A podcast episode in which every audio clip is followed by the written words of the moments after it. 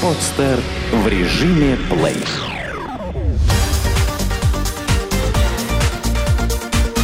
Банк.ру. Информационный дайджест. На что россияне берут кредиты летом? Сезон отпусков стартовал. Для банкиров это не самая веселая пора, поскольку резко падает клиентская активность. Чтобы завлечь граждан, банки готовы организовать летние скидки и распродажи.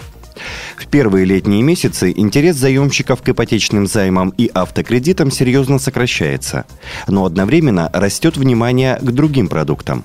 По словам руководителя Департамента маркетинга и банковских продуктов Росбанка Лидии Кашириной, летом спросом пользуются кредитные карты и кредиты наличными – эти продукты позволяют клиентам быстро покрыть потребности в деньгах при оплате турпутевок, товаров для отдыха.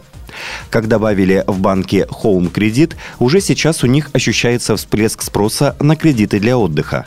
В ОТП банки к специфическим летним займам причислили также кредиты на ремонт и строительство дома. Несмотря на интерес к отдельным видам займов, общий пик кредитования летом все же снижается, и тогда банкиры запускают выгодные сезонные предложения, промо-акции. Поэтому, если хотите получить выгодный кредит, идите за ним летом. По словам специалистов, ближе к концу лета спрос на кредитные продукты начнет постепенно восстанавливаться. Первой на оживление рынка обычно реагирует ипотека. Это значит, что отдохнувшие и посвежевшие россияне снова готовы покупать жилье. Чем выгодна и насколько безопасна ипотека в долларах? Ставки по рублевой ипотеке сегодня забрались так высоко, что каждый квадратный метр покупаемого жилья ценится на вес золота – может, имеет смысл обратиться к валютной ипотеке?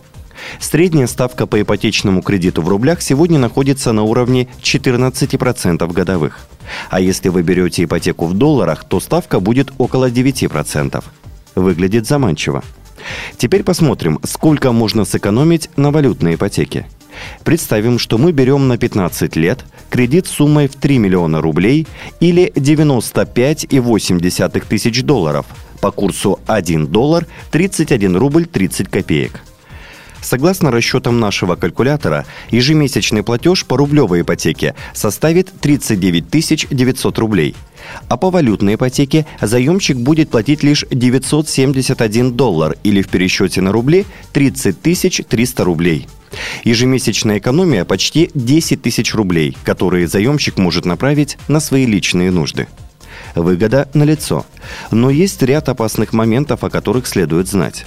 Курс доллара – штука довольно зыбкая, и особенно ярко это проявляется в кризисные годы. Например, весной 2008 года доллар стоил всего 23 рубля, а спустя 8 месяцев, когда в мире вовсю бушевал кризис, доллар в России поднялся до 36 рублей. Заемщики, которые брали ипотеку в долларах, оказались на грани разорения, потому что стоимость недвижимости упала, а их долг лишь вырос. Даже если бы они продали жилье, они все равно остались бы должны банку. Поэтому к валютной ипотеке нужно подходить очень осторожно. Если у вас нет дополнительных источников дохода, способных вас поддержать в случае резкого роста курса доллара, то лучше не рисковать и брать рублевую ипотеку. Как выгодно пользоваться картой за границей? Собираясь провести отпуск за рубежом, многие рассчитывают на свои дебетовые или кредитные карты. Но сначала нужно навести справки об условиях обслуживания карт за границей, чтобы не увеличить и без того большие расходы. Перед поездкой за границей уведомите свой банк о предстоящем путешествии. Дело в том, что отдельные кредитные организации, заметив операции из-за рубежа, могут посчитать, что пластик попал в руки мошенников и заблокировать его. Остаться в разгар отдыха без средств существования – не самая радужная перспектива. Также перед поездкой лучше заранее подумать о валюте карты. Если вы отправляетесь в Европу, то выгоднее оформить карту в евро. Если в страны Азии, то лучше карту в долларах.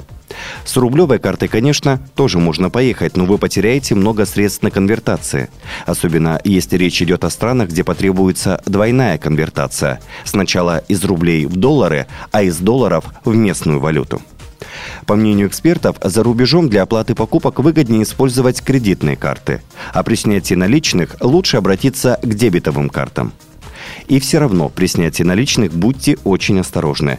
С вас могут удержать комиссии как родной банк, так и заграничный банкомат. Также, если вам очень нужны наличные, лучше снимайте их один раз, но сразу много. Так можно сэкономить на уплате комиссий. В случае потери карты немедленно звоните в свой банк по телефону круглосуточной службы поддержки клиентов для блокирования карты.